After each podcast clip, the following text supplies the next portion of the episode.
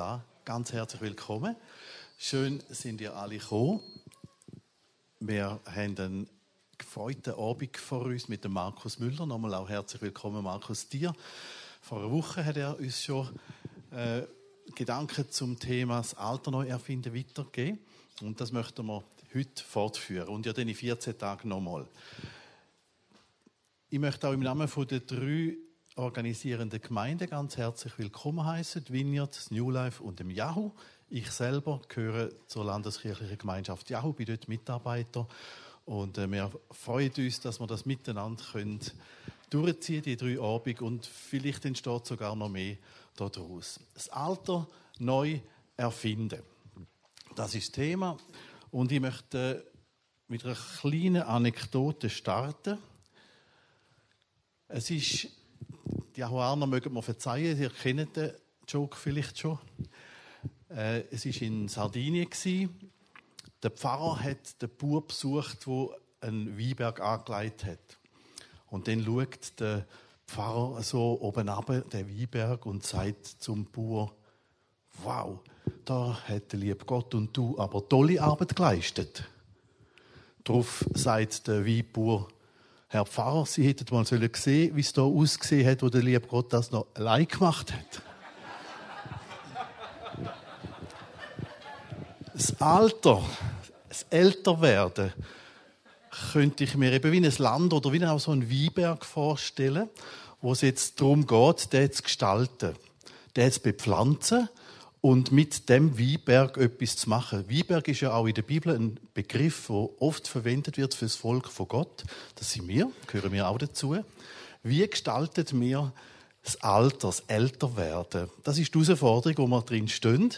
Und ähm, wir möchten das wirklich ganz bewusst und aktiv neu erfinden, gestalten, wie wir es eben auch sagen im Titel. Und ich freue mich, dass wir zu dem von Markus Müller heute auch ganz praktische Tipps und Anregungen überkommen. Ich möchte noch beten. Danke, Vater, du bist der Schöpfer vom Himmel und von der Erde, von uns Menschen. Du bist Herr über Leben und Tod, über Jung und Alt und auch über das Älterwerden. Danke, dass es eine Herausforderung ist, wo du uns zur Seite stehst und wo du uns hilfst, das auch gut zu gestalten, neu zu gestalten und etwas Schönes daraus zu machen aus dem Älterwerden. Gib uns Weisheit und gib uns jetzt offene Ohren und Herzen für den Markus Müller. Danke vielmals dafür. Amen. Ich wünsche euch einen erfahrungsreichen Abend, Markus. Darf ich dich bitten? Genau das wünsche ich uns auch. Einen erfahrungsreichen Abend kein Wissensabend, sondern ein Abend, wo ab und zu ein Aha-Erlebnis dazugehört. Manchmal denke ich wir machen ein bisschen zu wenig Aha-Erlebnisse in unserem Leben. Und ich könnte mir noch vorstellen, beim Thema Alter könnte es so ein paar Aha-Erlebnisse geben. Ich nenne ein Beispiel. Wenn ich jetzt sage, das Alter ist etwas sehr, sehr, sehr Schönes.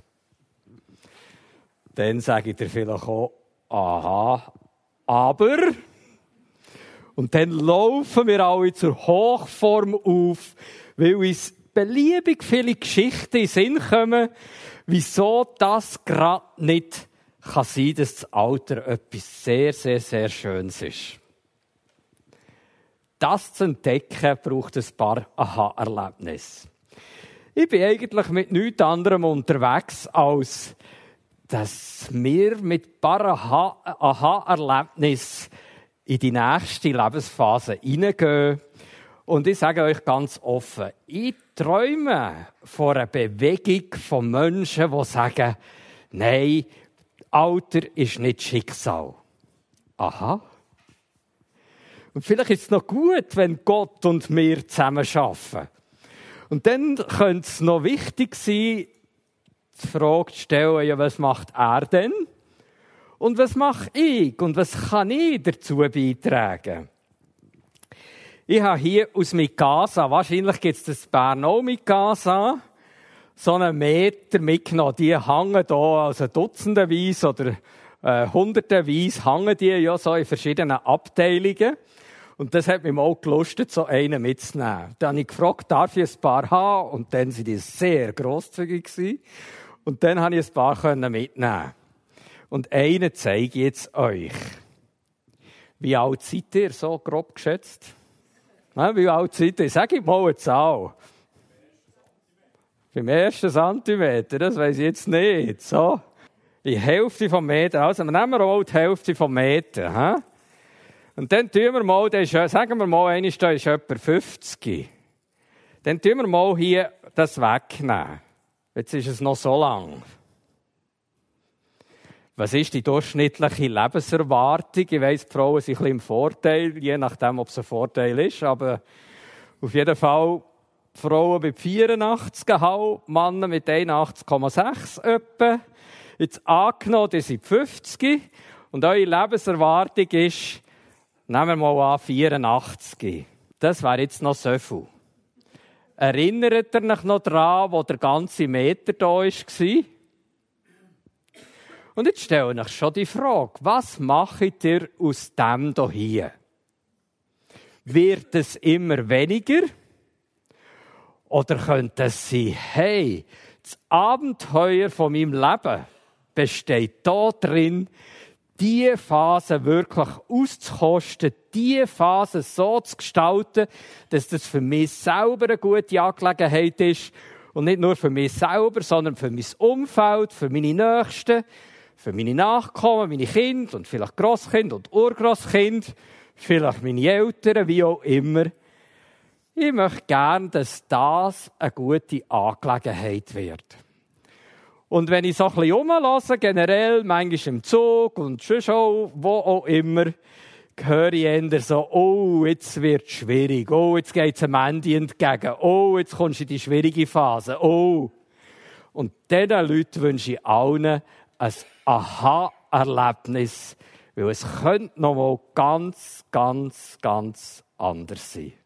Mit dem Stückchen hier, das ich in der Hand habe, fahre ich ein bisschen mehr, jetzt so viel aber das wirklich auszukosten. Ich glaube daran, dass das eine einzigartig schöne, sehr schöne Phase kann sein kann. Sogar wenn das eine nicht so ist, wie ich mir das vorstelle. Was ist eigentlich merkwürdig gewesen? Seid ihr am letzten Abend auch schon dabei gewesen, vor einer Woche? Darf ich mal fragen? Darf ich mal fragen, wer beim letzten Mal da war? Was ist eigentlich merkwürdig gewesen, das letzte Mal? Wisst ihr das noch so ein bisschen? Ich gebe euch noch ein paar Stichworte und dann lohne ich ein bisschen reden hier. Das zweite, das dritte, das vierte, so wie ihr gerade so sitzt. Vielleicht erinnert ihr euch an das. Sind das drei oder vier Balken? Die einen behaupten, es sind drei, die anderen, es sind vier. Und wenn wir uns dann nicht einigen können, ob das Alter etwas Schönes ist oder nicht etwas Schönes, dann sagen wir einfach, okay, machen wir doch so, wir erklären das Alter zur Privatsache. Manchmal ist das eine ganz geschickte Hintertür. Lebensbereiche, die mir nicht so gefallen, die erkläre ich zur Privatsache. Das ist doch meine Angelegenheit. Und das geht dir gar nicht an, wie ich darüber denke. Die Entdeckung der Jugend hat 75 Jahre gedauert. 1904, das habe ich das letzte Mal die Geschichte ein bisschen erzählt, 1904 hat es angefangen, bis Bravo, falls jemand das weiss, was das ist, bis Bravo 1,82 Millionen Auflagen hat im Jahr 1977 ist es, glaube ich, wenn ich mich richtig erinnere. 75 Jahre. Meine Frage das letzte Mal ist, brauchen wir auch wieder 75 Jahre, damit die Schönheit vom Alter einen Klang hat. Die Gesellschaft weiss, dass das Beste, was uns passieren kann, ich suche noch ein Leute, die in dieser Bewegung so ein bisschen die Antreiber sind, die Eroberer. Die, die sagen ganz genau, wir packen das. Spätestens mit uns muss das Alter das Beste sein, was uns passieren kann. Wir haben über Babyboomer nachgedacht, das letzte Mal. Also so die, die zwischen 1955 und 1968 geboren sind. Wir haben so ein paar, also ich gehöre eben auch dazu, wir haben so ein paar Ohrmerkmale. Zum Beispiel, dass wir die Welt erobert haben. Wir sind in alle Räume gegangen, die uns Vorgänger geöffnet haben. Und dann sind wir ganz dankbar gewesen, dass die das gemacht haben. Die Eltern mal gesagt haben, das macht nichts, wenn ich lange Haare habe. Und zerschlissene Jeans. Und so. Eltern, die haben nichts zu sagen. Im Übrigen, liebe Eltern, hört auf mich, woher, dass wir in die Ferien gehen.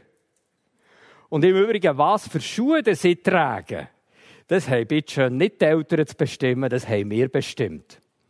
Also alle, die jetzt innerlich ein bisschen nicken, die dürften zu meiner Generation gehören. Ich bin im Emmental aufgewachsen und so die Eltern haben so zaghaft angefangen fragen, woher weiter in die Ferien? Und dann sind noch so Fragen aufgekommen, woher möchtest du für einen? Das Einzige, was sie mich zum Glück nicht gefragt haben, möchtest du gerne aufs Gymnasium oder nicht? Dort haben sie irgendwie geheimnisvoll den Entscheid getroffen, du hast auf ein Gimmer zu gehen. Und dann habe ich das haarscharf überstanden, ganz knapp. Die schlimmste Halbstunde war dann, wo das Telefon kam, du hast die Matur nicht bestanden. Wo vier war, am Donnerstagnachmittag, bin ich erleichtert wie selten schon im Leben. Ich habe die Matur dann bestanden. Also, wir gehen in offene Räume, wir sagen, was Sache ist. Wieso nicht beim Alter? Manchmal würde die, die das Alter haben, das ich, so ein bisschen locken und reizen haben, hört nicht auf mit dieser Entdeckerfreude. Kommt, wollen wir nicht noch eine Angelegenheit in unserem Leben gewinnen? So eine Sache, müssen ja nicht ein Dutzend Sachen sein. Aber so eine Sache miteinander gewinnen, das wäre doch etwas. Also. Dann haben wir ein bisschen die Phasen überlegt. Wer gern das nochmal schriftlich möchte, ja hinten, das kopiert mit diesen fünf Phasen hier, das dürft ihr für 20 Franken kaufen und dann bekommt ihr ein Buch dazu. Wenn ihr wollt, könnt ihr es auch umgekehrt machen. Jetzt, was ist merkwürdig vom letzten Abend? Fünf Minuten rasch ich nehme an, dass unter drei Leuten von euch immer mindestens eins letzte oben dabei war. Und wenn nicht, dann wechselt noch schnell den Platz und geht an einen Ort her, wo jemand dabei ist, der dabei war.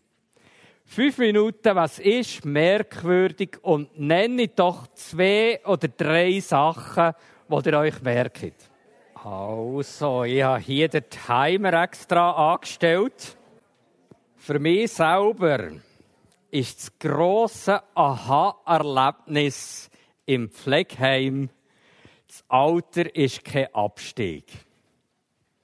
Das ist mein Aha-Erlebnis den letzten sieben Jahren. Am 1. April sind sieben Jahre, dass ich jetzt im Alters- und Pflegeheim so mit rund 125 älteren, sehr alten und sterbenden Leuten zusammenarbeite habe gerade vorgestern mit einem Ehemann, der jetzt vor zwei Monaten seine Frau verloren hat, der hat gesagt, ich möchte noch mal gerne ein bisschen mit euch auswerten, was das, halbe, das letzte halbe Jahr eigentlich war.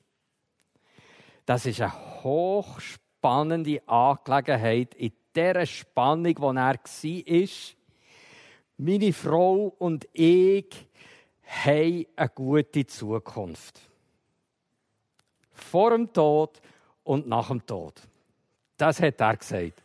Und er hat sich bedankt, dass er immer wieder an das Sätzchen erinnert ist worden, ich habe doch eine gute Zukunft. Ich bin nicht der, der das gesagt hat.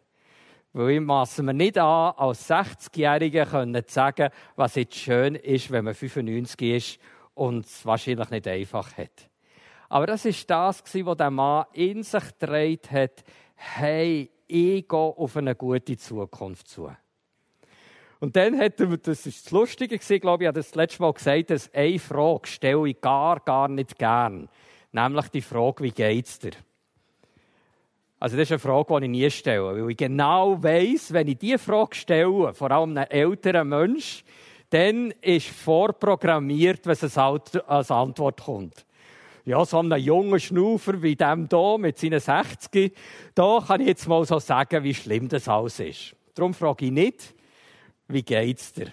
Und dann hat der Mann vorgestern mir tatsächlich gesagt, seit seine Frau gestorben ist, habe ich x-mal gehört, und wie geht's dir jetzt? Und dann hat er mich so angeblinzelt und gesagt, und jedes Mal habe ich gedacht, was das für eine dumme Frage ist. Hat er bei mir gelernt. Ja, dann denkt, wenn es nur da ist, ist es ja nicht schlecht.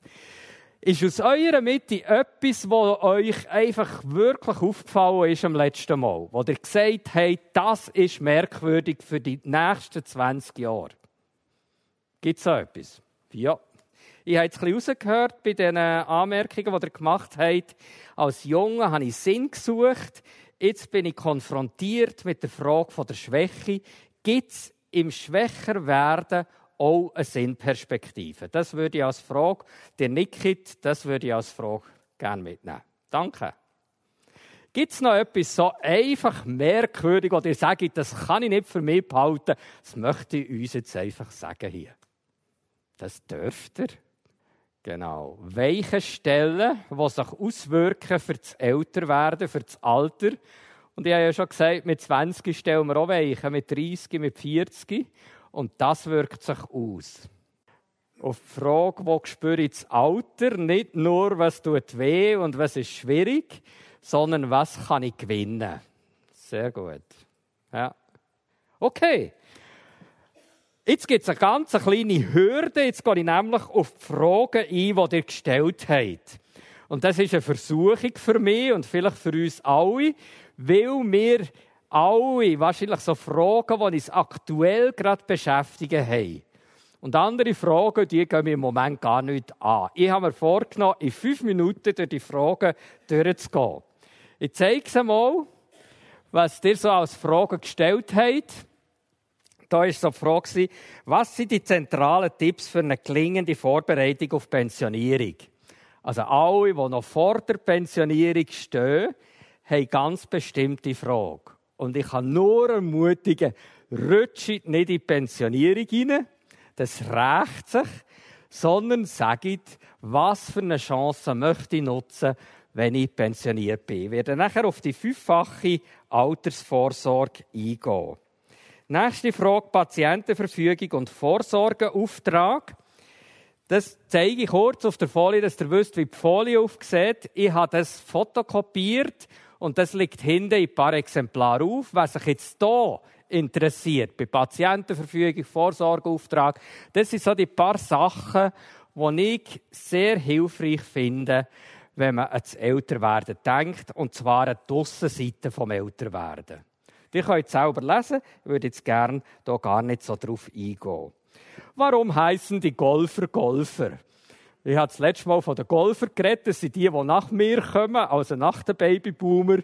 Tja, der Florian Illis, das ist so einer, der gerne Bücher geschrieben hat, der hat das Buch zu dieser Generation geschrieben.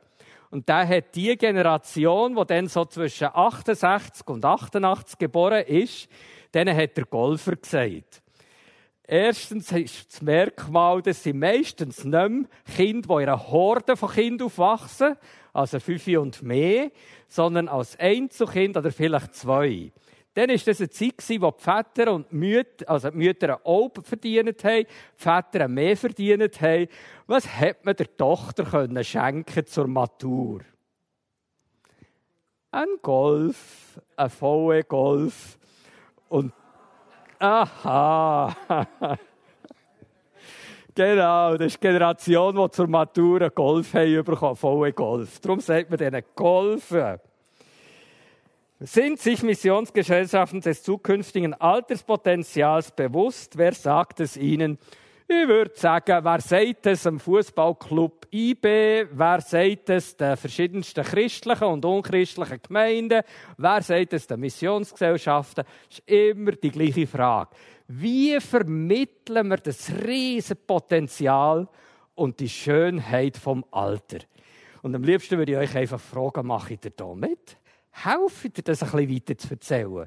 Und falls ihr noch bisschen sagt, äh, so weit bin ich vielleicht noch nicht oder so, dann suche doch die anderen, um das zu erobern. So ein bisschen unser Eroberungsgen. Das darf mal so ein bisschen ausgelassen werden. Das darf ein auf die Weide. Und dann, glaube ich, äh, könnte da noch etwas daraus werden. Damit unsere Kinder und unsere Grosskinder einig sagen, wenn es älter werden das ist, wo mein Großvater und meine Großmutter gelebt hat, dann möchte ich auch gerne älter werden und ich kann nicht warten, bis ich endlich älter werde. Könnt ihr euch das vorstellen, wenn eure Grosskind das sehen bei euch, dass sie zur Schlussfolgerung kommen, ich kann nicht warten, dass ich auch darf älter werden. Wenn bekomme ich endlich die ersten grauen Hörli? Wenn sehen wir ein bisschen etwas, dass ich Reife und Weisheit gewonnen habe? Damit unsere Grosskinder das sagen, glaube ich, müssen wir ein bisschen zocken und so ein paar Sachen, ähm, ein paar Aha-Erlebnisse vielleicht haben. Okay. Das alte Potenzial. Mich interessiert es noch mehr über die Chancen der Schwäche zu hören. Da kommen wir nachher noch mal dazu im Zusammenhang mit den Schlüsseln. Und dann noch mal ganz kurz hier die, äh, Entschuldigung, die nächste Folie. Ja, ähm, ja, genau. Jemand hat noch gefragt mit der Internetseite, das ist auch da drauf, kann man nachher nachschauen. Ich habe mal so zehn Internetseiten hier draufgeschrieben, wo ich alle einlade, einfach mal ein bisschen schmöckern. Es gibt verschiedenste Initiativen aus der Schweiz und aus dem Ausland, wo Menschen etwas probieren, dass das Alter nicht nur Schicksal ist. Geht ein bisschen blättern, ihr kommt ganz bestimmt auf gute Ideen. Verlustangst vom Partner, da würde ich gerne im nächsten Mal noch mal darauf zurückgehen. Wie ist es als Mann und Frau und als Ehepaar älter zu werden? Eine grosse Herausforderung. Verlustängste, der Mann, der vorgestern bei mir war und ein bisschen auswerten wollte, das war jetzt so einer, der 60 Jahre seine Frau überall geliebt hat und jetzt verloren hat. Wie verarbeitet er das? Das ist schon etwas sehr Spezielles. Zunahme von der Exit-Anmeldungen, ich habe jetzt noch nachgeschaut, jetzt weiss ich es präzise. 905 sind im letzten Jahr haben die Sterbehilfe bei Exit in Anspruch genommen. Durchschnittsalter 78,2 Jahre, 57 Prozent waren Frauen. Und es waren 172 Leute mehr als im Jahr 2017. Zwischen Januar bis zum 15. Februar gibt es 2500 neue Mitglieder bei Exit. Also in anderthalb Monate. Ich weiss nicht, ob ihr auch bei einem Verein seid irgendwo und ob euer Verein auch solche Wachstumsraten hat. Also, ich würde mit euch eigentlich gern einen Verein gründen, der so richtig das Alter entdeckt und die Freude und die Schönheit. Könnt ihr das glauben, dass wir auch 2500 neue Mitglieder innerhalb von anderthalb Monaten haben? Oder müssen wir da noch ein bisschen Anschub geben, dass wir das wirklich glauben können? Also, das war das mit der Internetseite und hier das mit den Fragen, genau. Das war es schon gewesen. Jetzt haben wir ja gesagt, wir würden heute oben ganz gern einen Moment schauen, was uns die Bibel so sagt. Und ich finde es noch spannend, was uns die Bibel so sagt. Was kommt euch so spontan? Also, ob ihr jetzt die Bibel lieb habt oder nicht, spielt jetzt gar keine Rolle. Vielleicht habt ihr irgendwo etwas gehört, in der Bibel steht doch oder so. Dann nenne ich doch eines. Ihr könnt im Teilnehmerheft das aufschreiben, was euch so einfällt zum Thema Bibelsprüche im Zusammenhang mit dem Alter. Nehmt nach doch zwei Minuten und schreibt das einfach mal freizügig auf, was nach gerade so einfällt. Biblische Grundaussagen. Könnt das zweite, das dritte oder allein wieder möchtet. Darf ich mal fragen, was euch so in den Sinn ist gekommen? Dürft ihr einfach laut sagen. Wo steht es? Abraham. Der. Aha, wie alt war er? Recht alt auf jeden Fall. He? Die Eltern ehren. Ja, genau. Das vierte Gebot. Die Eltern ehren. Dann wirst du lang leben. Sonst noch so Vorschläge? Zum Glück, sage ich. Ich will dich tragen, bis du alt und grau wirst. Genau. Ja, 70 ist alt und wenn es hochgeht, 80. Die Lebenserwartung im Durchschnitt ist sowohl bei den Männern wie bei den Frauen über 80. Genau. Okay, ich habe euch im Teilnehmerheft, vielleicht sind die einen ein bisschen spicken, das haben wir nämlich auch gut können, wo wir noch in die Schule gegangen sind. Ich habe euch im Teilnehmerheft einfach so die Spannung mal ein bisschen aufgezeigt und ich habe hier zwei Stellen, Psalm 92 und Jesaja ähm, 46, aufgeschrieben. Und ich, tue das, ich mache das etwa die. Das sind ältere Menschen, die sagen von sich, sie seien Christen. Frage ich manchmal ganz naiv, ja, also, was wisst ihr denn über das Alter? Dann kommt jemand die Antwort, ja, ich weiss ganz viel über den Glauben und was richtig Glauben heisst. Dann sage ich etwa, ja, ich habe euch jetzt aber gefragt, was über das Alter so aktuell ist von der Bibel. Und ich sage euch, noch niemand hat einen von diesen beiden Versen hier mir gesagt, obwohl ihr jetzt die erste seid, wo das, wenn ihr grau werdet und alt seid, dann werde ich euch tragen. Das ist die Jesaja-Stelle, Jesaja 46. Psalm 92, der Gerechte wird grünen wie ein Palmbaum. Er wird wachsen wie eine Zeder auf dem Libanon. Die wir gepflanzt sind im Hause des Herrn, werden in den Vorhöfen unseres Gottes grünen. Und wenn sie auch alt werden, werden sie dennoch blühen, fruchtbar und frisch sein. Das war doch eine Aussicht, oder?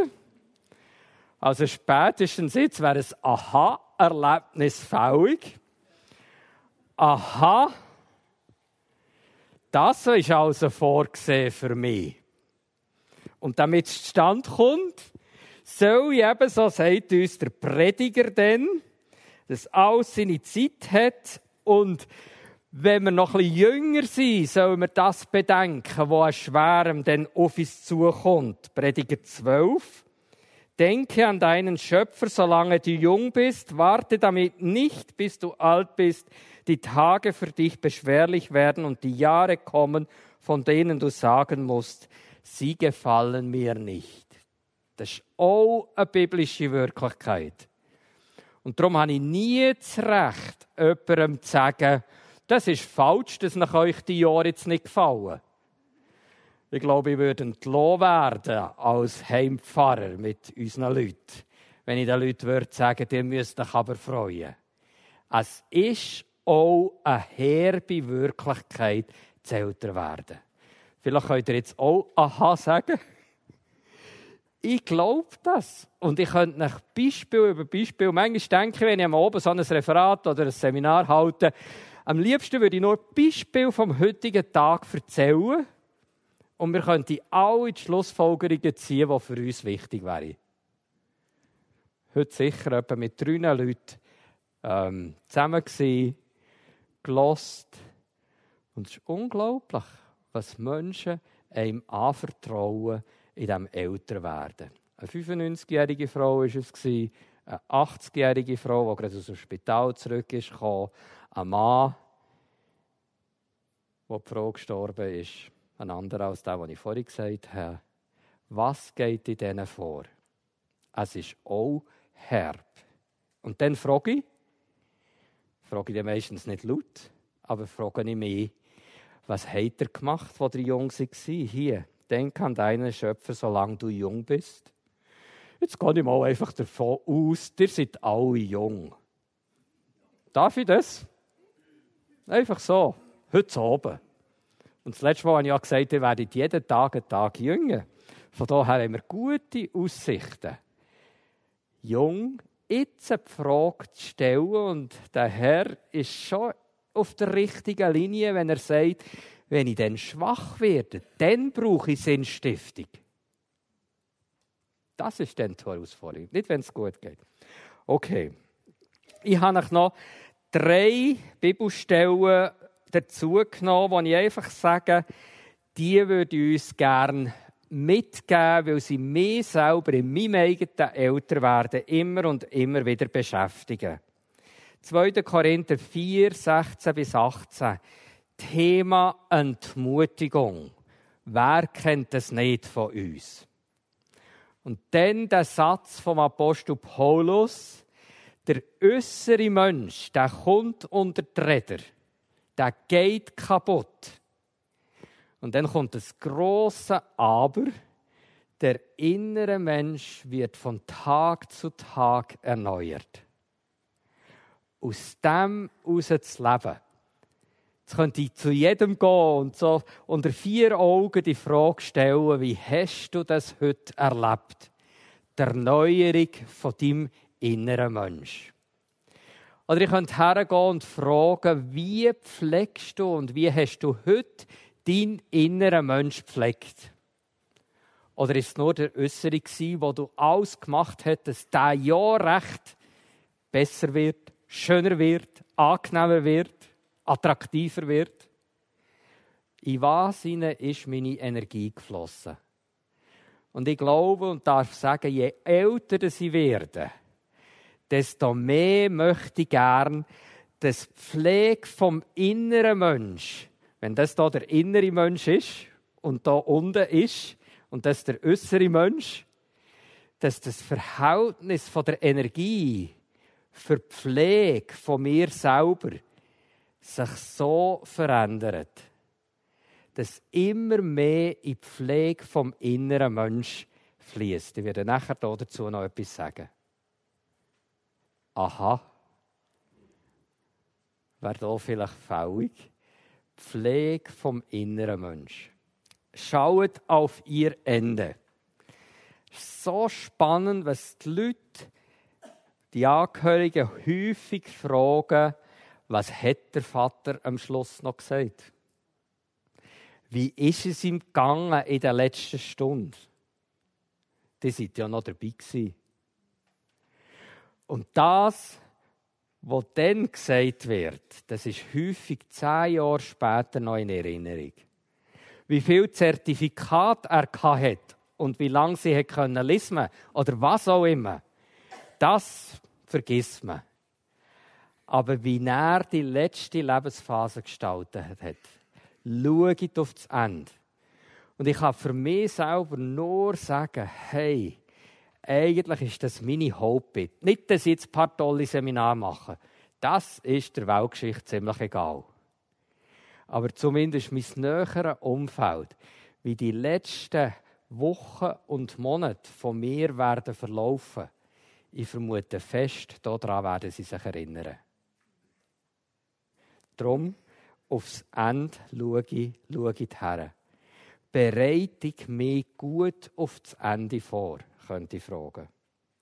Und dann schließlich 1. Johannes 2, 13, 14 ist von den Kindern, von den jungen Männern und von den Alten dreht. Und was ist das Kennzeichen der Alten? Sie haben den erkannt, der von Anfang an war. Gemeint ist Gott. Sie haben erkannt. Und wir haben manchmal das Gefühl, ja, jetzt müssen wir noch mal loslassen. Jetzt müssen wir noch etwas in die Welt setzen. Und wenn ich nichts mehr in die Welt setze, dann bin ich nichts mehr wert. Und dem, glaube ich, widerspricht die Bibel von A bis Z, dem widerspricht ich bis auf das Messer. Es ist nicht so, solange ich etwas leiste, bin ich wertvoll und nachher nicht, sondern ganz im Gegenteil. Das entscheidende Merkmal ist, ob ich den erkannt habe, der von Anfang an ist. In ihm gewinne ich Frieden. Und diesen Frieden möchte ich gerne, dass meine Nachkommen darüber erzählen. Punkt. So viel zu diesen biblischen Sachen. Mögt ihr noch? Also, wenn ihr jetzt noch ein eine Viertelstunde mögt, nachher gibt es eine Pause, ich kann euch das in Aussicht stellen. Thema Schlüssel zum gesunden, mündigen Älterwerden. Vielleicht habt ihr euch das auch schon gefragt. Wie werde ich eigentlich gesund und mündig, innerlich gesund und mündig älter? Und wenn ihr so 20 Sekunden darüber nachdenkt, was kommt euch fast wie ein Schlüssel in Sinn? Kommt euch etwas in Sinn? Und wenn ja, wird der Markus jetzt hier das auf den Flip schreiben, was euch so spannend in den Sinn kommt, was für Schlüssel gibt es eigentlich, dass ich persönlich mündig und gesund im weitesten Sinn kann alt werden Ja. Positive Lebenseinstellung. Gemüse. Ja. Absolut. Hat es noch ein Rüebli um hier? Das Ja zu mir, jawohl. Vertrauen, jetzt muss er ein bisschen den nächsten Gang rein tun. Vertrauen, jawohl. Und dann war noch eins. Äh, Vertrauen, ja. Beziehungen, jawohl. Ja. Haben wir nicht Dankbarkeit, haben wir nicht eins vergessen noch und nicht aufgeschrieben? Hoffnung, Versöhnung, Sie in Gott. Das war 1. Johannes 2, genau, was ich vorhin gesagt habe. Humor, Bewegung, Mut, sich mit dem Älterwerden auseinandersetzen, genau. Missdenken unter die Lupe nehmen. Vielleicht Gott die Lupe nehmen und ich selber und vielleicht meine Nächsten das ein bisschen genauer anschauen. Was läuft da eigentlich ab? Was geht da eigentlich ab? Jawohl. Das habe ich nicht verstanden. Offen sein für Neues, genau. Zum Glück hat er oben noch ein bisschen Platz gelassen. Jawohl, offen sein für Neues. Also, das Plakat ist voll. Ja, der ist noch intelligent hier. der rechnet damit, dass er weitere Stichworte hat. Perspektive und Träume zu haben für die Lebensphase vom Älterwerden, genau. Neugierig sein und bleiben. Es macht ja richtig Spaß, mit euch älter zu werden hier. Genau. Prima. Danke. Hast du Muskelkater, gell? Da kommt der Mann. Das ist eine gute Mann- und Frauschaft hier wirklich. Und ich, ich bitte euch jetzt nicht zu sagen, ja, mein Schlüssel ist auch ein weniger wert als der andere und so. Das stimmt überhaupt nicht. Ich wünsche mir immer wieder, dass wir einen Schlüsselaufhänger haben, und so wenigstens zwei oder drei Schlüssel haben, wo wir genau wissen, mit dem kann ich die Tür aufsperren, jetzt auch ganz konkret von meinem eigenen Älterwerden. Das Älterwerden ist für viele auch verschlossen. Es hat Leute gegeben, die gesagt haben, was wollt ihr jetzt das Alter neu entdecken oder neu erfinden?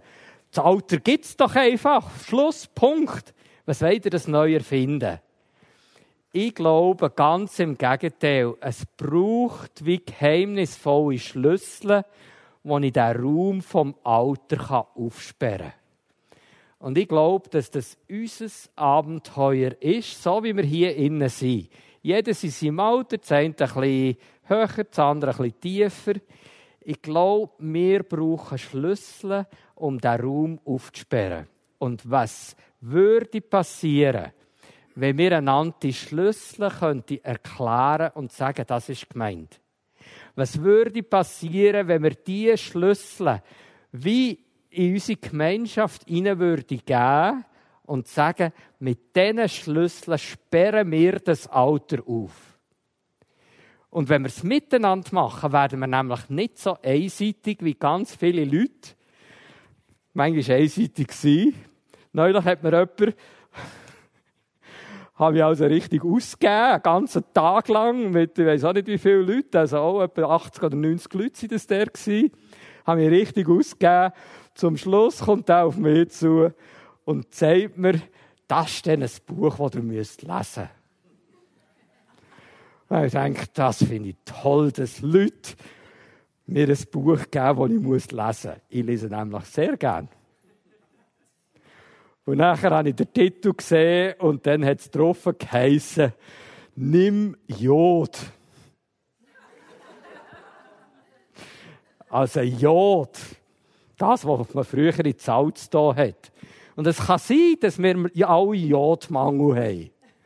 Aber jetzt meine nächsten 20 Jahre mit dem Schlüssel, ich muss genug Jod zu mir nehmen in die nächsten 20 Jahre zu geben, das wäre mir irgendwie ein bisschen zu langweilig. Also tun wir die Schlüssel zusammen und dann, glaube ich, wird es wirklich gut. Und das eine betrifft mehr den Körper. Ich finde es super, dass jemand von uns sagt, Humor. Wahrscheinlich wäre ich nicht alle drauf gekommen mit dem Humor. Aber ich finde das genial. Hey, wenn wir nicht mehr lachen.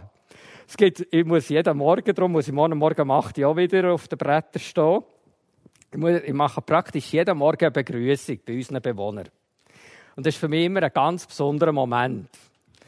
Und es gibt ein einzigartige, also es sind alles einzigartige Leute, aber eine besonders einzigartige Frau, die schaut wirklich jeden Morgen rein wie sieben Jahre Regenwetter. Und wie wie von ihr sitzt der Mann und noch zwei andere an ihrem Tisch. Und ich habe mir einfach zum Ziel gesetzt, jeden Morgen gehe ich nicht aus dem Raum raus, ohne dass die Frau einiges gelacht hat. Ich finde, Humor ist wirklich ein Schlüssel. Wenn wir nicht mehr lachen können, also, dann haben wir verloren. Also schön, dass ein paar jetzt gelacht haben. Okay. Jetzt, äh, oder möchtet ihr jetzt eine Pause? Ich würde so sieben Schlüssel, die ich noch so ein bisschen aus diesen Beobachtungen ähm, zusammengestellt habe, mal, würde ich zum einen oder anderen noch etwas sagen. Das eine oder andere ist im Text. Wollt ihr lieber jetzt eine Pause oder die Schlüssel müssen noch durch? Also, damit wir den Raum vom Älterwerden können, können entdecken und vor allem in diesen Raum hineingehen. Ich würde euch gerne zuerst paar wenige Sätze mit Hilfe von mehr Symbol zeigen, was vielleicht doch nochmal den Raum vom Älterwerden wirklich aufschließen kann. Jemand hat es gesagt hier, ich weiß nicht genau, wo steht, das mit der Hoffnung. Ich glaube, das ist wirklich das A und O. Das Alter ist für viele Leute so wie ein solcher Kartondeckel. Man sieht nicht durch, man läuft darauf zu, wenn der Schwarzweg könnt so schwarz haben, man läuft auf die dunkle Mauer zu und ist immer mehr geängstigt und, und hat keine Hoffnung mehr. Und es ist für mich das Brutalste, im Pflegeheim Leute zu treffen, die ohne Hoffnung da sind. Und mein Vorsatz heisst, jeder, der in das Haus hineinkommt, der muss das Haus mit Hoffnung verlassen ob lebendig oder tot, ist mir an dieser Stelle gleich. Aber er muss das Haus mit Hoffnung verlassen. Und es ist schon genial, wenn Menschen plötzlich ein Aha-Erlebnis haben. Weder das Alter noch der Tod ist wie eine graue Mauer. Und entweder fahre ich mit 120 da drauf zu und tätsche da rein ich glaube wirklich, es gibt eine Alternative. Und das ist für mich das Evangelium, wo ich dann darf durchsehen und sehen, was hinter der Mauer ist. Vorhin, als ich das Einleitungsbild gesehen habe, so, das der Erich uns gezeigt hat, dann habe ich gedacht, mein erster Gedanke ist, dort hinten sind so Täler und Höhen. Was sehe ich echt dort hinten? Was wird echt dort sein? was kommt da auf mich zu, wenn ich jetzt ein bisschen wandere? Die Lebenswanderung, was kommt auf mich zu?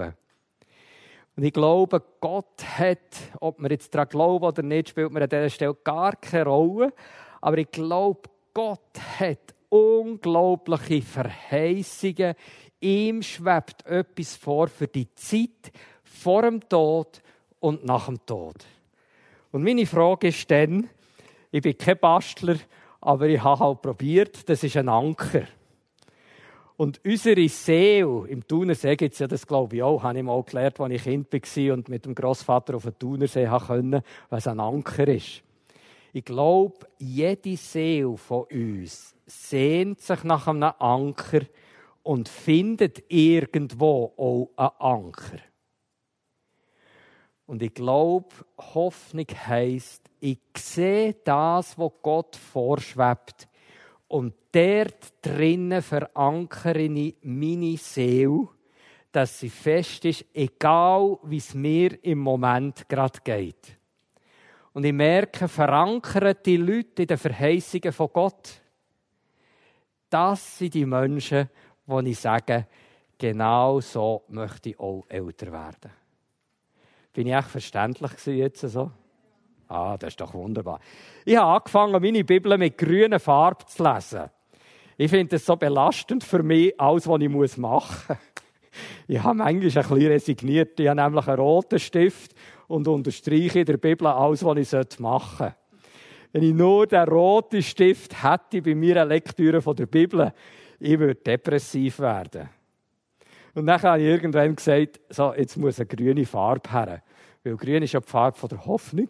Und dann habe ich alles, was Gott vorschwebt, wo Gott sagt, das könnte werden, das habe ich grün unterstrichen. Und seither habe ich eine ziemlich grüne Bibel. Darum lese ich sie gern. Das ist unglaublich, was Gott verspricht vorher.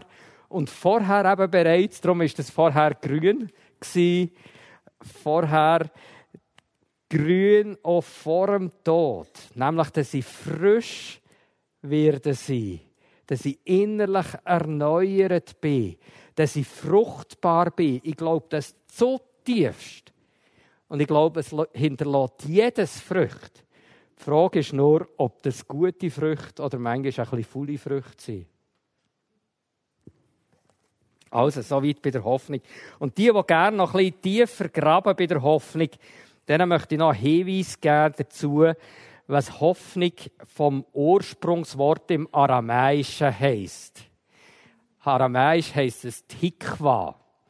Ich lasse mir das manchmal auch ein bisschen erklären, was die Leute so sagen. Und einer hat mir neulich sogar noch gesagt, es heisst da Mikwe. Und jetzt kann ich es nicht alles erklären, aber Tikva heisst, eine Schnur spannen, damit ich eine Mauer gerade bauen kann. Vielleicht kennt ihr das vom Garten. Bevor das der Bohnen sagt, tut er eine Schnur spannen, damit die äh, Fuhre da einigermaßen gerade ist. Jetzt ist bei Hoffnung nicht links und rechts vom Gartenbettli, sondern die Hoffnung ist einerseits verankert in der Vergangenheit und andererseits verankert in der Zukunft. Und wenn ich in beidem fest bin, dann habe ich Hoffnung. Wenn ich fest bin in dem, woher komme ich, bin ich ein Zufallsprodukt oder bin ich mit einer Absicht geschaffen? Wenn ich weiß, dass die Welt nicht ein Zufallsprodukt ist, sondern mit einer guten Absicht geschaffen ist worden, dann bin ich verankert in der Vergangenheit. Ich merke, dass die meisten von uns Menschen nicht so eine starke Verankerung in der Zukunft haben. Und ich glaube, die Frage, was siehst du, ist wie eine Schlüsselfrage, um zur Hoffnung zu kommen.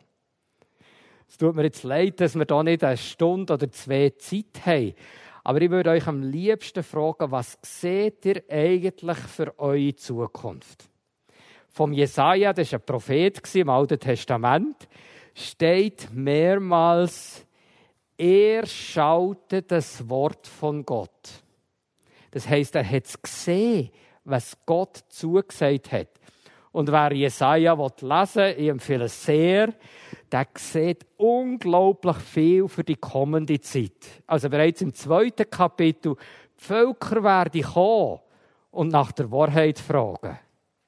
Und dann, so wunderbar, was in New York bei der UNO auf dem Gebäude steht, Schwerter werden zu Pflugscharen. Und sie werden den Krieg nicht mehr lernen. Und jetzt könnt ihr sagen, ja gut, im Sudan und weiss ich wo führt man Krieg. Ich könnte euch ganz viele Geschichten erzählen, wie Eltern mit ihren Kindern und Kinder mit ihren Eltern Krieg führen. Und dann sehe ich hier durch und sie werden den Krieg nicht mehr lernen. Und dann merke ich, nur das gibt mir eine unglaubliche Hoffnung.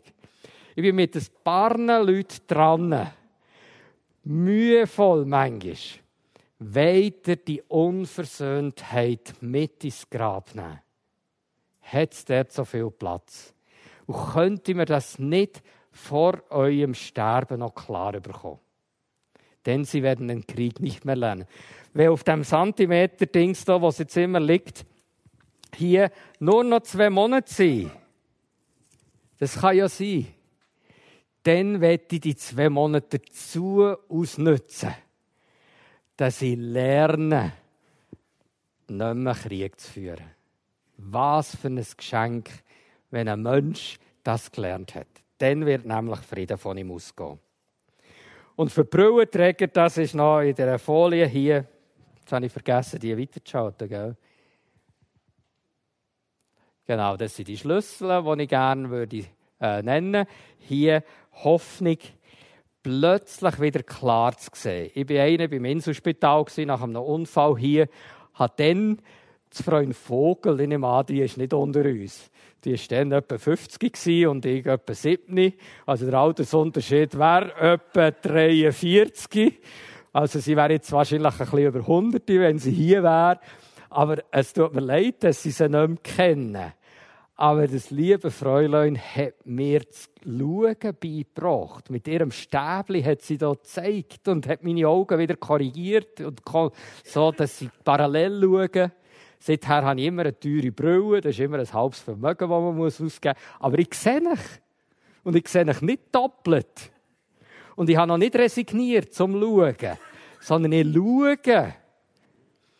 Und mir denkt manchmal, Gemeinde von Jesus oder wir miteinander, wir sind so etwas wie eine Seeschule. Und darum würde ich so gerne mit euch zwei Stunden verbringen, nur zum sehen. Und ich mache das manchmal im Pflegeheim, eine Seeschule. Nicht äußerlich. Es gibt Leute, die nichts mehr sehen. Mit denen eine Seeschule zu machen, das ist etwas vom Faszinierendsten damit sie eben nicht Tatort, habe ich das letzte Mal schon erwähnt, glaube ich, nicht Bilder vom Tatort sofort gegenwärtig haben, wenn ich frage, was seht ihr, sondern was wäre eben das, wenn sie der gute Hirt würde sehen aus Psalm 23, wo mir nichts mangelt. Also, soweit zur Hoffnung. Und ihr habt auf der letzten Folie die Schlüssel gesehen hier. Der innere Mensch pflegen die, die wollen, können die Folie, wenn ich das richtig verstanden habe, nachher abladen. Der innere Mensch pflegen. Die Sinnfrage hier noch, der Peter Gross, der die Multi-Optionsgesellschaft geschrieben hat. Ich weiß nicht, ob ihr ihn kennt. Multi-Optionsgesellschaft, ein 640-seitiges Buch. Ein absoluter Renner in vielen Sprachen. Der Unterschied zur alten Zeit heisst, unser Problem ist der Überfluss und nicht der Mangel. Und dann schreibt er ein Buch, als er pensioniert war, über das Älterwerden. Wir werden älter, vielen Dank. Aber wozu? Ich glaube, wir brauchen absolut Sinnstifte. Sinn ist mangelbar, ganz besonders im Alter. Ich würde sehr gerne jetzt relativ schnell weitergehen, damit wir doch in die verheißene Pause kommen. Das hier nochmal mit dem inneren und mit dem äußeren Mensch. Ich sage einem 30-Jährigen nicht, du musst jetzt doppelt so viel, wie du für einen äußeren Menschen tust, für einen inneren investieren. Aber ich sage einem 60-Jährigen, hey, wie pflegst du deinen inneren Mensch? Was tust, dass dieser Mensch aufblüht, dass dieser Mensch fruchtbar ist? Es gibt so ein Stichwort zum inneren Mensch. Ich nenne es einfach hier mal oben. Zuversicht, Dankbarkeit ist vorhin auch genannt worden, Hoffnung, Liebe zu Gott, aber vielleicht auch zu mir selber, zu anderen, Glauben, Voraussicht, Frieden, Ruhe, Ja sagen. Glaub, das ist für mich eine Definition von Christsein. Christen sind Ja-Sager.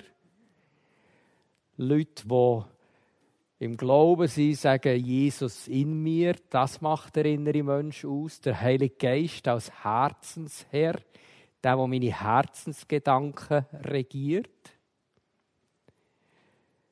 Denn das Sehen dürfen sehen, die Sehschule hier. Mir denke, das ist Merkmal vom inneren Mensch. Könnte sein, dass wir so etwas brauchen wie eine Seeschule, damit die Fertigkeit, die Fähigkeiten unter uns Raum haben. Hoffnung, Sinn. Dann die Frage, wer sind wir eigentlich? Vielleicht ist es wirklich besser, wenn wir dann äh, die Folie nochmal anschauen. Hier nochmal. Es gibt nicht nur einen inneren und äußeren Menschen, etwas Ähnliches ist. Es gibt eine ablaufende Geschichte, aber auch eine anlaufende Geschichte, die plötzlich Kraft gewinnen in meinem Leben. Es war mal eine Mutter, die einen Sohn hatte. Ihr grosses Ein und Alles. Sie hatte ein grosses Häuschen. Der Mann und der Sohn. Und die Mutter hat nicht anders können, als ständig davon zu erzählen, was das für ein herziges Bubli war, was auf die Welt ist. Wie wunderbar am ersten Schultag, wie schön, wo es der Matur bestanden hat. Die Uni, der Doktortitel, nachher geheiratet und nach Australien ausgewandert ist. Alles Vergangene ist immer weiter weg. Nur noch in der Vergangenheit gelebt. Und plötzlich schreibt der Sohn der Mutter, hier in drei Monaten kommen wir heim. In drei Monaten kommt er und bringt sogar sein Kind mit. Sein Neugeborene. Was passiert in der Mutter? Plötzlich verflügt die Vergangenheit. Sie stellt ihre, die Karte, wo das draufsteht, auf ihr Nachttischchen, um immer zu sehen, in drei Monaten kommt er in 92 Tagen, in 91 Tagen, in 90 Tagen. Das ist die anlaufende Geschichte im Unterschied zur ablaufenden Geschichte. Die ablaufende Geschichte ist immer wieder zurück. Die anlaufende, die darf immer mehr Wirklichkeit werden. Bin ich verständlich? Innere und äußere Mensch. Sehe ich die anlaufende Geschichte? Das, was mit mir darf werden? Oder sehe ich nur die ablaufende Geschichte? Im Heft hat er ein paar Sätze zur Frage der Identität. Das ist noch lustig, was die Leute so sagen. Ich bin, was sie arbeiten, arbeiten. Ich bin, was ich habe erworben, was ich leiste, was ich kann, was ich noch kann. Ich bin, was ich Beziehungen habe. Mein Mann war Arzt, meine Frau ist Ärztin. Ich bin, was ich nicht mehr bin. Ihr stellt euch nicht vor, wie viele Leute davon leben dass sie sagen, ich bin, was ich nicht mehr bin? Ist das tragende Identität? Ich bin die Summe von meinen Alterserscheinungen. Oder gibt es so etwas wie eine zugesprochene Identität? Im Heft ist das abgedruckt. Hier nochmal, was die Eltern gesagt haben, der Lehrer, der Pfarrer, der Chef.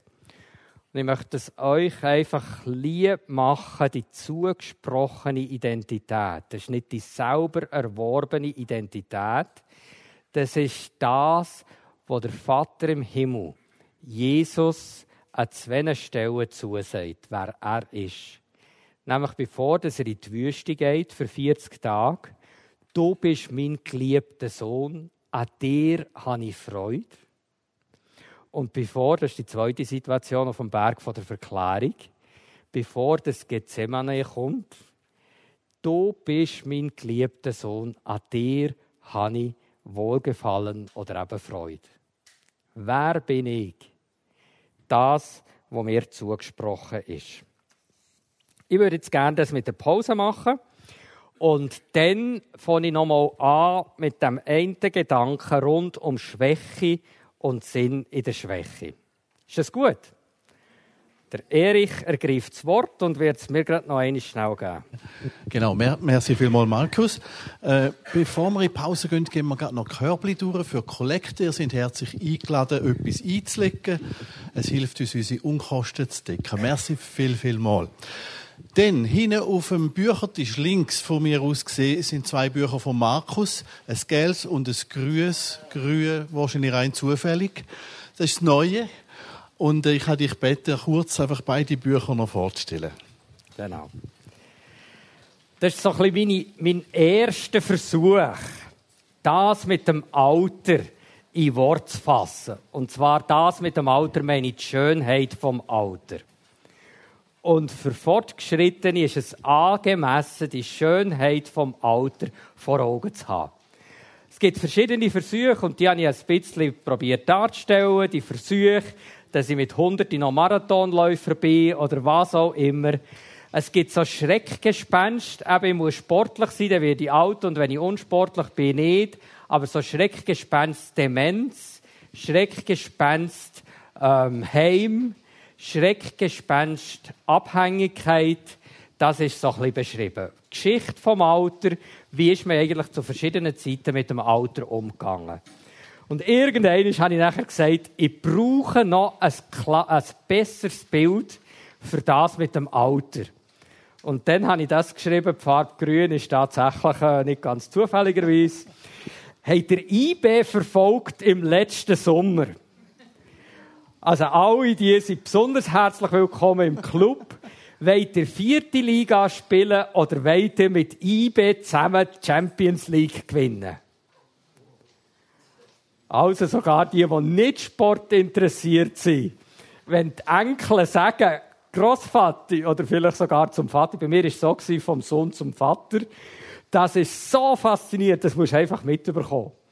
Tatsächlich haben meine Kerlinnen, also wir haben drei Buben und ein Mädchen, haben es geschafft, mich zu begeistern für IB und die Champions League und diese Sachen. Und dann habe ich gedacht, das muss ich einfach, äh, das muss ich jetzt einfach übertragen auf das Alter. Und einer ist so ein bisschen mein äh, Lehrmeister, der heißt Sprenger. Der hat gesagt, er tue die ganze Fußball- und Sportgeschichte auf das Management übertragen. Er hat ein Buch geschrieben, gut aufgestellt. Und dann habe ich gedacht, gut aufgestellt, das müssen nicht nur Manager sein. Das müssen wir sein, wenn wir das Alter vor Augen bekommen. Und aus dieser Begeisterung heraus ist das Buch hier entstanden. Es sind viele Beispiele. Ich probiert, mit vielen Beispielen das zu untermauern. Aber ich glaube wirklich, es ist Champions League und nicht die vierte Liga. Es ist kein Abstieg in die vierte Liga. Ich bin sehr gespannt, ob IB das nächste Mal ein bisschen länger in der Champions League bleibt. Und wer weiß, ob sie die Champions League eines Tages werden gewinnen. Es hat einem fast ein bisschen veto, eure angeregten Gespräche zu unterbrechen in der Pause. Ich würde gerne jetzt einen kurzen Moment noch mal kurz das mit der Hoffnung und dem Sinn, weil da bin ich noch mal gefragt worden, dass wir das unterscheiden können. Und dann etwas zur Schwäche sagen, Umgang mit Schwäche. Und dann würde ich uns gerne ein bisschen Zeit lassen in der Gruppe wie steht es mit dem Umgang mit diesen Schlüsseln? Und ihr dürft gerne das hier dann dazu nehmen. Ein bisschen mit der Einschätzung, wo sind wir eigentlich gut und wo sind wir ein bisschen ausbaufähig? Wo könnten wir noch dazu lernen? Und wenn wir da Klarheit haben, nicht nur wo, sondern auch wie könnten wir da dazu lernen. Dass wir dann uns noch mal so acht bis zehn Minuten Zeit geben, um über diese Fragen in der Reihe auszutauschen. Nochmal, das jetzt Hoffnung und Sinn. Sinn habt ihr vorhin das Büchlein gesehen vom, ähm, vom, vom Gross, von Peter Gross. Wir werden älter, vielen Dank. Die Lebenserwartung steigt pro Tag sechs Stunden. Wir werden älter, vielen Dank. Wozu? Und der Peter Gross redet dann von der sogenannten Sinnfinsternis, wo über dem Lebensabschnitt von 70 bis 100 plus steht. Und das ist das, was mich persönlich am meisten herausgefordert und gesagt hat, das kann doch nicht sein, dass ein Drittel von unserem Leben unter dem Aspekt der Sinnfinsternis ist. Ich möchte alles daran setzen, Sinnperspektiven zu finden, mit Leuten zusammen, mit sehr Alten, mit weniger Alten, mit Sterbenden, mit Jungen wie dir oder so. Was sind unsere Sinnperspektiven? Und hier auf der Folie ist das nochmal ein bisschen zusammengefasst. Die Hoffnung, ein ersehntes, konkret realisierbares Bild über das Kommende zu besitzen. Habt ihr so ein Bild? Und manchmal frage ich die Leute im Zug oder wo immer irgendeine begegnen, bei Mikrokassen, so, so nebenbei kann man ja das machen. Übrigens, wir müssen jetzt hier so warten, das ärgert euch und das ärgert mich auch. Aber ich habe eine Frage. Was für ein Bild habt ihr eigentlich von der Zukunft? Einige von euch gehen morgen in die Migros einkaufen. Vielleicht haben sie eine lange Schlange, ich wünsche es. Und dann fragt doch mal einmal, was für ein Bild habt ihr eigentlich von der Zukunft? Ein ein geschultes Bild von der Zukunft zu haben, das scheint mir ein Schlüssel zu sein, für unser eigenes Eltern zu werden. Der Sinn, und das ist ein bisschen die Unterscheidung, die ich einfach nochmal betonen möchte, der Sinn ist, etwas zu sehen, das grösser ist als das, was ich im Moment gerade drinnen bin, wo es sich lohnt, dass ich mich hergebe und engagiere. Sinn hat mit Engagement zu tun. Das Engagement muss nicht immer mit den Händen sein. Das Engagement kann ein liebevoller Blick sein von Leuten, die gepflegt werden, zum Pflegenden, die ihm einfach Danke sagen. Und wenn sie nicht mehr reden können, vielleicht mit dem Blick Danke sagen. Ich selber habe es gesagt. Zwei Sachen möchte ich am Schluss von meinem Leben noch können. Ich möchte können sagen, es tut mir leid. Und ich möchte können Danke sagen.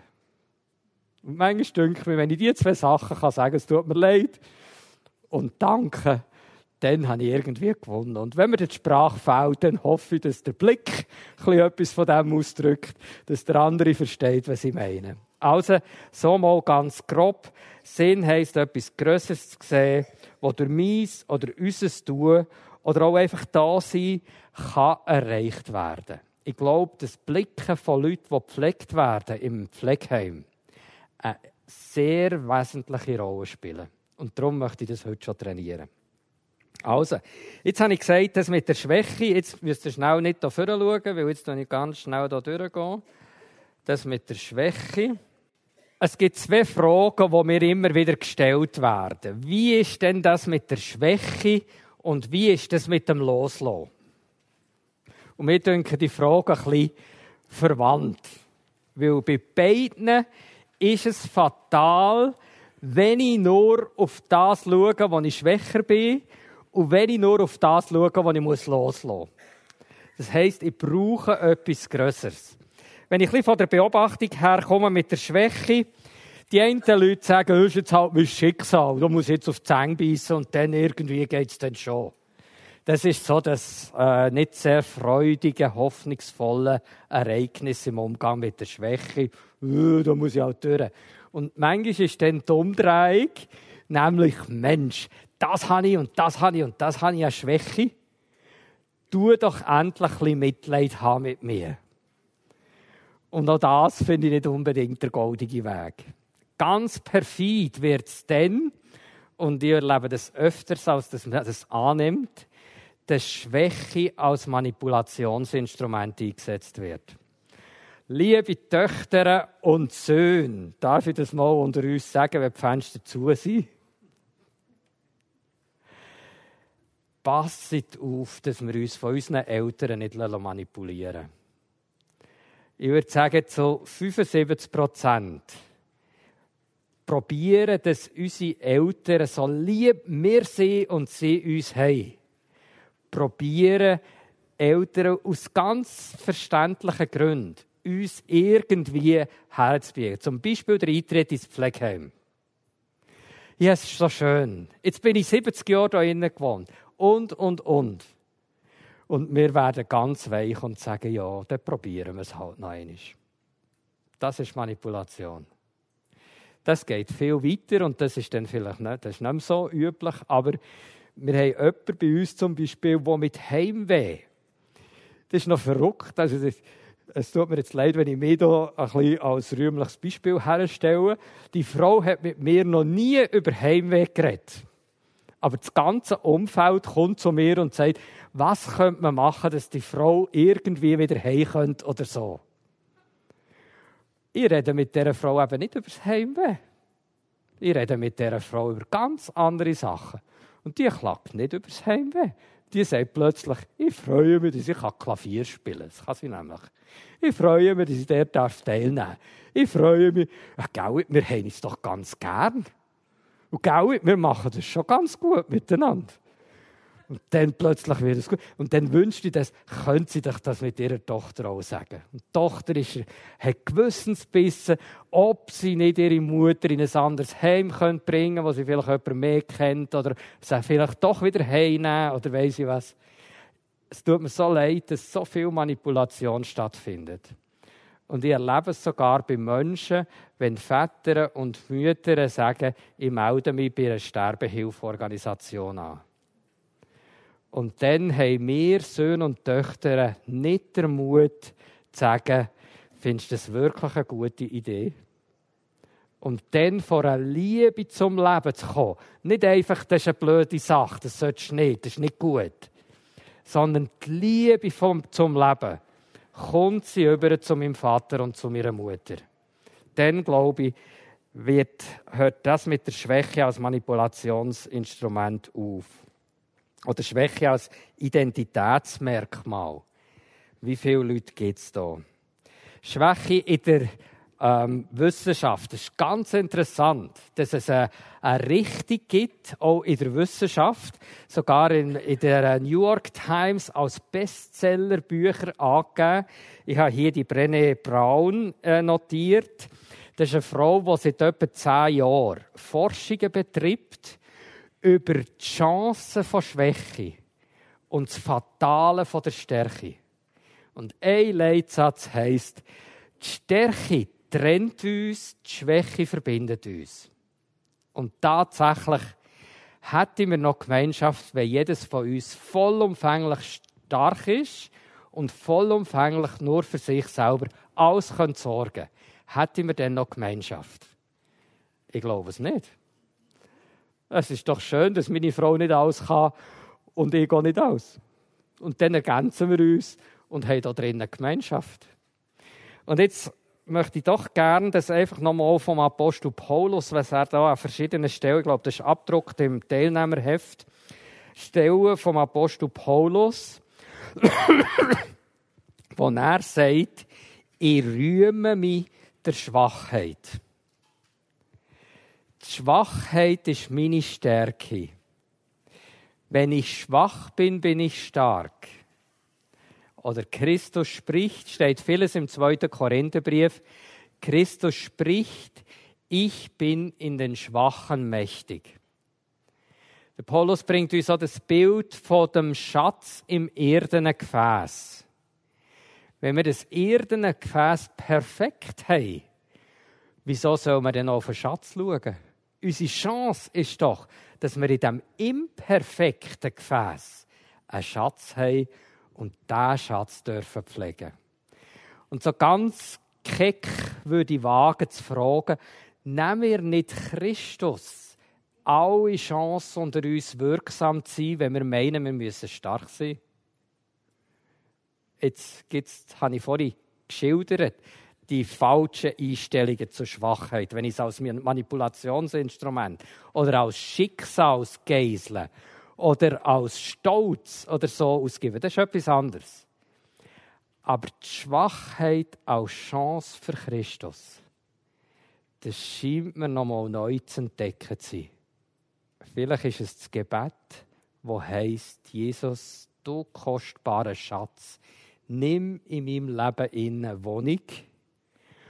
Und weil du so wichtig bist, sage ich, ich möchte das pflegen, dass du in mir lebst und dann ein bisschen weniger Energie auf Beseitigung von Schwächen.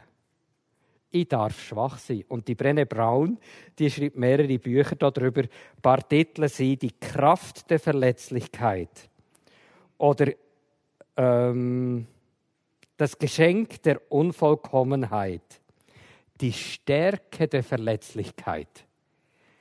Sind unglaubliche Titel wo ich glaube, sehr, sehr lebens, äh, lesenswert sind.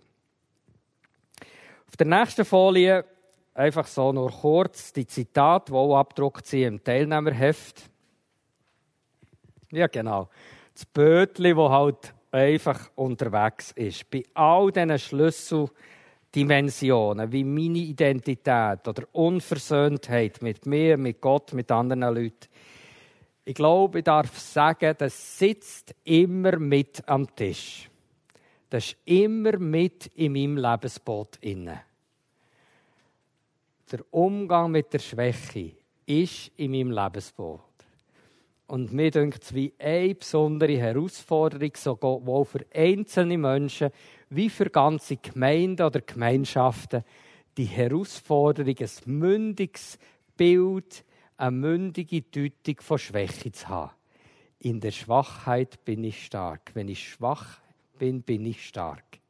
Das zu entdecken, scheint mir wie ein Abenteuer zu sein. Hier noch einmal die, ähm, genau, das ist die Zitat. Hier noch mal einmal die Schlüsselfelder, die sieben. Und jetzt könnte man hier weiter nummerieren. Nehmt euch doch mal sieben, acht Minuten Zeit, so in kleinen Gruppen, und schaut einmal, wie dir so steht in Bezug auf die Schlüssel. No heisst, diesen Schlüssel kenne ich nicht. Ich weiss nicht, wo er ist. Eins ist, ich weiss, wo der Schlüssel ist, aber ich habe noch nie einen Raum aufgeschlossen. Zwei heisst, mal, mit dem probiere ich es.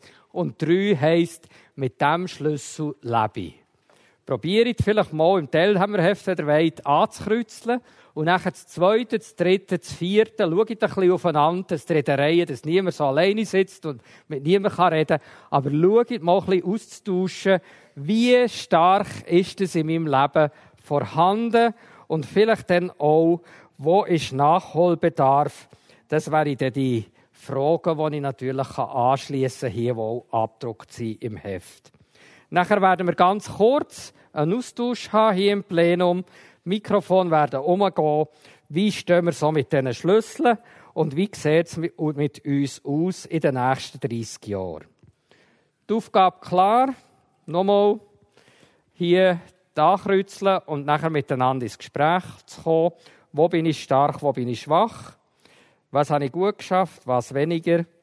Wo ist Nachholbedarf und wie könnte ich mir einander helfen? Mit Heimer läuft wieder. Wenn ihr dann untereinander Fragen habt, die ihr sagt, dazu würde ich noch gerne etwas hören, dann könnt ihr das nachher sagen. Mein Handywecker hat mir gesagt, dass jetzt siebeneinhalb Minuten abgelaufen sind. Jetzt möchte ich uns gerne beweisen, dass wir feig sind, in so einem Plenum miteinander zu reden. Und da dazu mache ich den Vorschlag, dass man jetzt Voten geben kann, wo haben wir ein Vieri, ein Drei eingetragen, also das Beste, da sind wir sehr gut. Dann kann man sagen, wir sind gut bei dem. Und zwar, aus dem Grund. Und dann kann man einen Grund nennen. Habt ihr die Aufgabe verstanden, zu dem Austausch, wo wir jetzt kommen? Zuerst, ist wahr? Ja, also, dann machen wir noch, ist das Beste. Wir sind doch so flexibel. Also gut. Jetzt sind alle Worte erlaubt, wo jemand sagt, jawohl, das ist bei uns wirklich gut. Und zwar aus dem Grund. Jetzt würde ich gerne zuerst zehn solche Sachen haben. Wir sind gut aus, in diesem Bereich, aus diesem Grund. Also ich kann nur für mich sprechen. Äh, Schlüssel 3, wissen, wer ich bin. Bei mir null. Das heißt Bestnote. Und zwar wieso? Ich habe noch immer die Frage gesagt, welcher Bereich? Mit einem Satz. Ich bin ein Kind Gottes. Okay, danke. Der sprudelt. Nicht so stark. Also, ich habe noch beim Schlüssel 5 Sinn erfüllt Leben raus aus der Sinnfinsternis.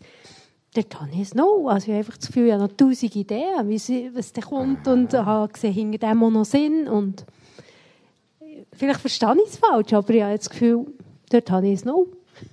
Super.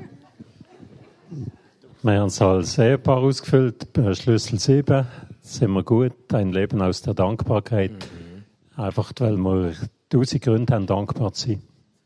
Mhm. Danke. Da vorne war noch etwas. Also ja, beim Schlüssel 7 ein No. Das Gefühl, ich habe sehr, sehr ein reiches Leben gehabt bis jetzt und jeden Tag ist Zugabe. Ich habe beim Schlüssel 2 habe ich mir ein 0 oder ein 1 eingetragen. Das kommt immer ein bisschen darauf an. Aber ähm, ich, je älter ich werde, desto mehr pflege ich so, äh, mehr in die Stille zurückziehen und meditieren oder äh, auch konsequent äh, lange stille Zeit äh, zu machen am Morgen. Und das klingt mir recht gut. Ja, ich würde zu Schlüssel 6 gerne etwas sagen. Und zwar ist es wirklich so, also, dass ich in meinen Schwächen eigentlich äh, einfach so wunderbar erfahren habe. Ich habe Brustkrebs gehabt. Ich bin in einer psychosomatischen Klinik und ich habe äh, wirklich in diesen Schwächen Jesus so fantastisch und wunderbar dürfen erleben, dass, wo ich wirklich noch nicht so lange wieder so eine Schwäche hatte, da habe ich wirklich gedacht, ja, jetzt ist es soweit. Ich habe also drei Stunden nicht können zu, aus meinem Bett aus, bin im Zimmer und habe gedacht, ja, Jesus, jetzt nimmst du mich wahrscheinlich, nimmst du mich zu dir und ich bin so weit und habe nicht gedacht, geht es jetzt echt noch eine Minute, bis ich dich sehe? Oder geht es echt fünf Minuten, bis ich dich sehe? Ich bin einfach bereit. Und das ist für mich so ein riesiges Geschenk, dass ich weiß, ich habe keine Angst vor dem Sterben und vor dem Tod. Also ich habe jetzt mir selber nie eine No gegeben, weil ich das Gefühl habe, dass ich überall noch wachsen kann. Und mir jetzt das manchmal auch noch in dem Sinn, auch, sonst wäre ich wahrscheinlich auch nicht an diesem Seminar jetzt hier, wenn ich das Gefühl hätte, ähm, es gäbe noch etwas Neues zu entdecken. Aber insgesamt eigentlich sonst ziemlich bis sehr ausgeglichen. Also zum Vieri versöhnt sie mit mir und mit Gott. Ich hatte nicht gerade die besten Startbedingungen im Leben und habe mich irgendwo so ein langsam aufgeschafft zu einer Selbstständigkeit, bin stolz und habe immer wieder harte Schicksalsschläge müssen verkraften und auch mit Gott anfangen hadern. Ich bin mir manchmal vorgekommen, wie in einem Brunnen, in einem Brunnen runtergefallen worden und habe probiert, wieder aufzukraxeln. Wenn ich wieder ein bisschen Horizont habe, gesehen, ist der nächste Schlag gekommen. Aber ich habe gelernt, irgendwo wirklich mit Gott wieder klar zu kommen. Ich habe gute Bücher gelesen, wo Gott auch zu mir reden konnte. Ich habe die so wählen wie in deinem Leben. Die Schicksal habe ich so wählen. Und so irgendwo Frieden zu finden und nicht nur theoretisch im Kopf, sondern im Herzen innen mit Gott versöhnt sein das denke ich, ist für mich ein ja. gutes Fundament. Riesengeschenk. Danke. Also ich glaube, genau das Gespräch könnten wir jetzt fortsetzen. Und ich bin überzeugt, dass jedes weitere Anmerkungen könnte machen und vielleicht kommt wir mit der Zeit eben auch daher, dass wir würde sagen, ja, da bin ich noch ein bisschen ausbaufähig. Könntest du mir nicht helfen? Hey, sag mir doch, wie du mit Schwäche umgehst, wie du mit Begrenzungen umgehst, wie du mit Schicksalsschlägen umgehst, wie du umgehst, wenn du mal Tage hast, wo du nicht so dankbar bist. Wenn du mal das Gefühl hast, du musst immer als Beste dastehen. Ich könnte so viele Beispiele machen, wie entspannend es ist, wenn jemand darf sagen, ich muss nichts mehr vorgeben. Ich darf sein, wer ich bin. Und wenn dann noch jemand sagt, der, wo ich bin, das ist einer, der zumindest vom Vater im Himmel geliebt ist. Was für ein Geschenk. Und dann die ansteckende Gesundheit. Und das ist jetzt schon noch interessant. Also eigentlich sind praktisch ist jeder Schlüssel genannt worden. Also ich fahre jetzt heute oben in wilden Osten und komme nach Mitternacht dort an und weiss, hinter mir, da im Berner Land zwischen Biel und Thun, das ist doch einzigartig. Da sind Leute unterwegs, die haben ein Gefühl mit diesen Schlüsseln und die sind am Lernen und die sagen vielleicht, wir haben nicht alles im Griff, aber wir lernen miteinander. Und ich merke, egal wie alt wir sind, die Schlüssel, um zu ergreifen, wie wollen wir diesen Lebensabschnitt wo wir drinnen sind und darauf zugehen.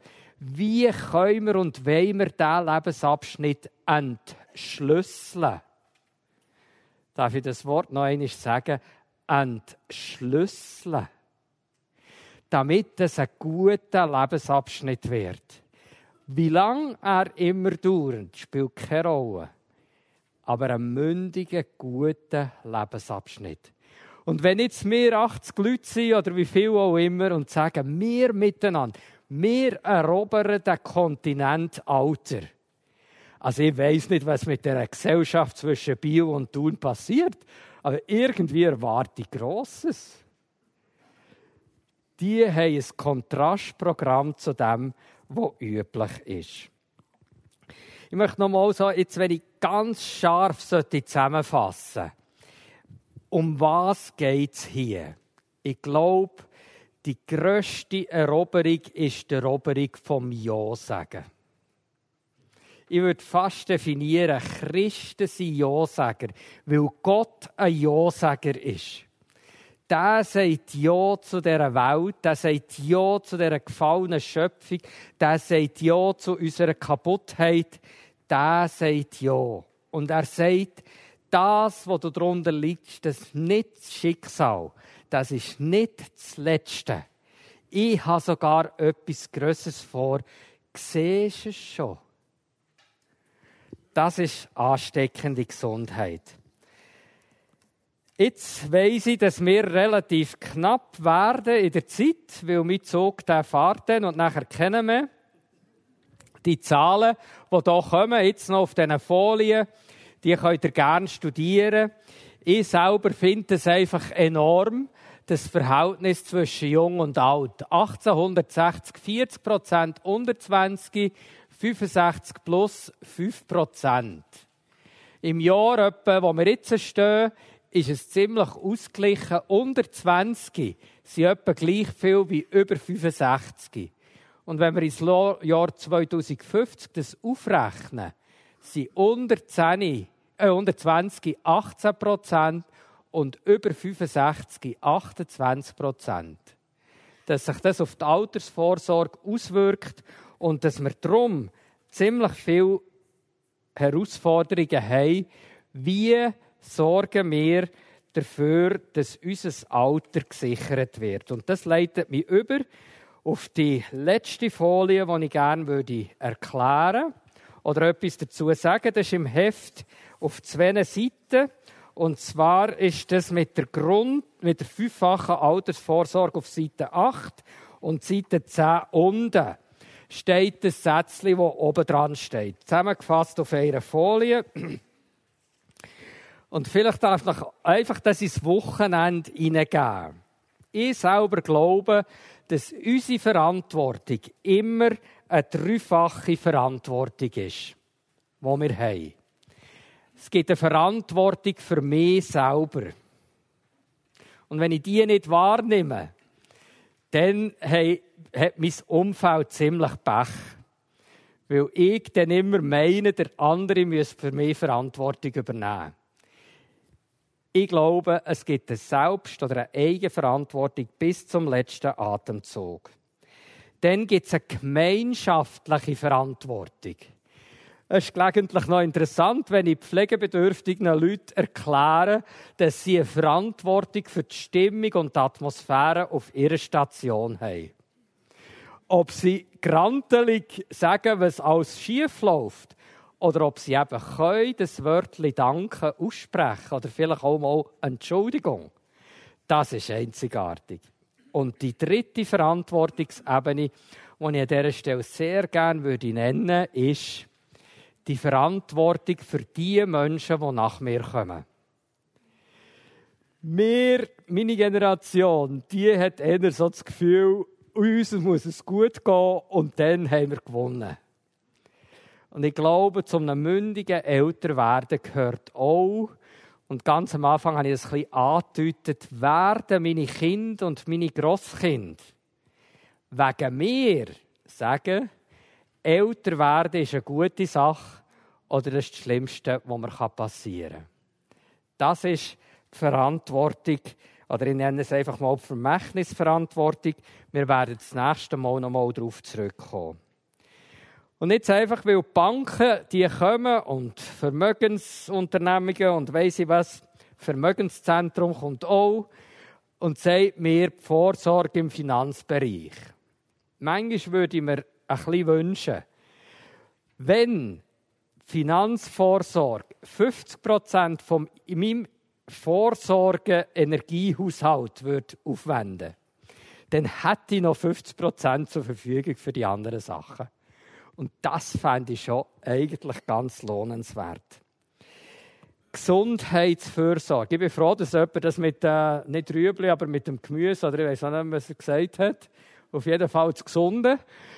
Die Ernährung und die Bewegung, das sind zwei Geheimnisse, die, glaube ich, nicht zu unterschätzen sind bei uns. Das dritte, die soziale Vorsorge. Ich möchte gerne jedes fragen und vielleicht nehmt ihr die Frage ins Wochenende rein. Mit wem zusammen möchtet ihr eigentlich alt werden?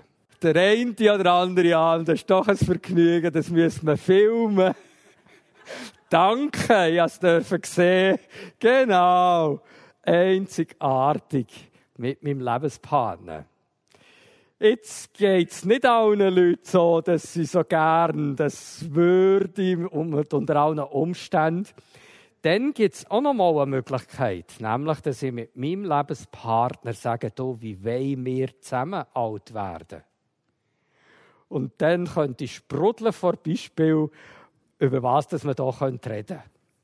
Also, ihr dürft ja mal raten, was ich da jetzt erzählen die soziale Fürsorge, mit wem möchte ich alt werden. Ich glaube, dass in unserer individualisierten Zeit hilfreich ist, wenn wir mehrere Leute nennen können. Vielleicht gibt es noch mal drei, vier. Also, wenn ihr am Sonntag im Gottesdienst sitzt, stellt euch mal vor, ob ihr jetzt mit dem, der neben euch sitzt, gern würdet alt werden. Und falls ihr nachher nach dem Gottesdienst nicht wisst, was reden, fragt ihn doch. Würdet ihr gern mit mir zusammen alt werden? Und dann kommen endlich die spannenden Gespräche zustande. Fragt doch einfach ich, ich weiß es nicht, ob ich besonders naiv bin oder dumm, weil ich vom Emmental hinterher komme. Aber ich frage manchmal schon im Zug, wenn ihr mich so seht, würdet ihr eigentlich gern mit mir alt werden? Also probiert es doch einfach. Oder der Taxifahrer, oder mir ist gleich wer. Aber fragt doch die Leute so Fragen. Die Lebensfragen sind angezeigt. Dann die mentale Vorsorge.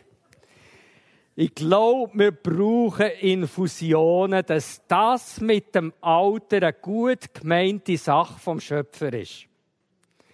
Der Schöpfer hat nämlich nicht nur wollen, dass wir viel leisten und können. Und wenn wir das nicht mehr können, dann sind wir zweite Klasse oder vierte Liga. Ich glaube sogar, ich teile den Glauben mal mit euch ich glaube sogar, der Schöpfer hat gemeint, es könnte die Champions League sein. Mit eurem Älterwerden. Eine Frage, vielleicht fürs Wochenende. Und dann eine geistliche Vorsorge. Ich finde das sehr, sehr spannend. Mit Leuten, die 70 Jahre nie in einer waren und genug haben von dem ganzen christlichen Geschwätz. Mit denen über die Frage zu reden, wie stellt ihr euch das vor? Nach dem Tod. Und ich habe noch nie jemanden angetroffen, der darauf keine Antwort hatte. Jeder. Die einzige Herausforderung besteht darin, dass ich die Frage so stellen kann, dass der andere offen ist, über diese Fragen zu reden. Und darum muss ich wieder sagen, ich habe das Problem, nicht der andere. Ich bin das Problem, nicht der andere. Ich muss einfach die Fragen so stellen, dass der andere gern ein Türchen auftut. Also, Erich, darf ich dir übergeben? Wir bedanken uns ganz herzlich bei Markus Müller.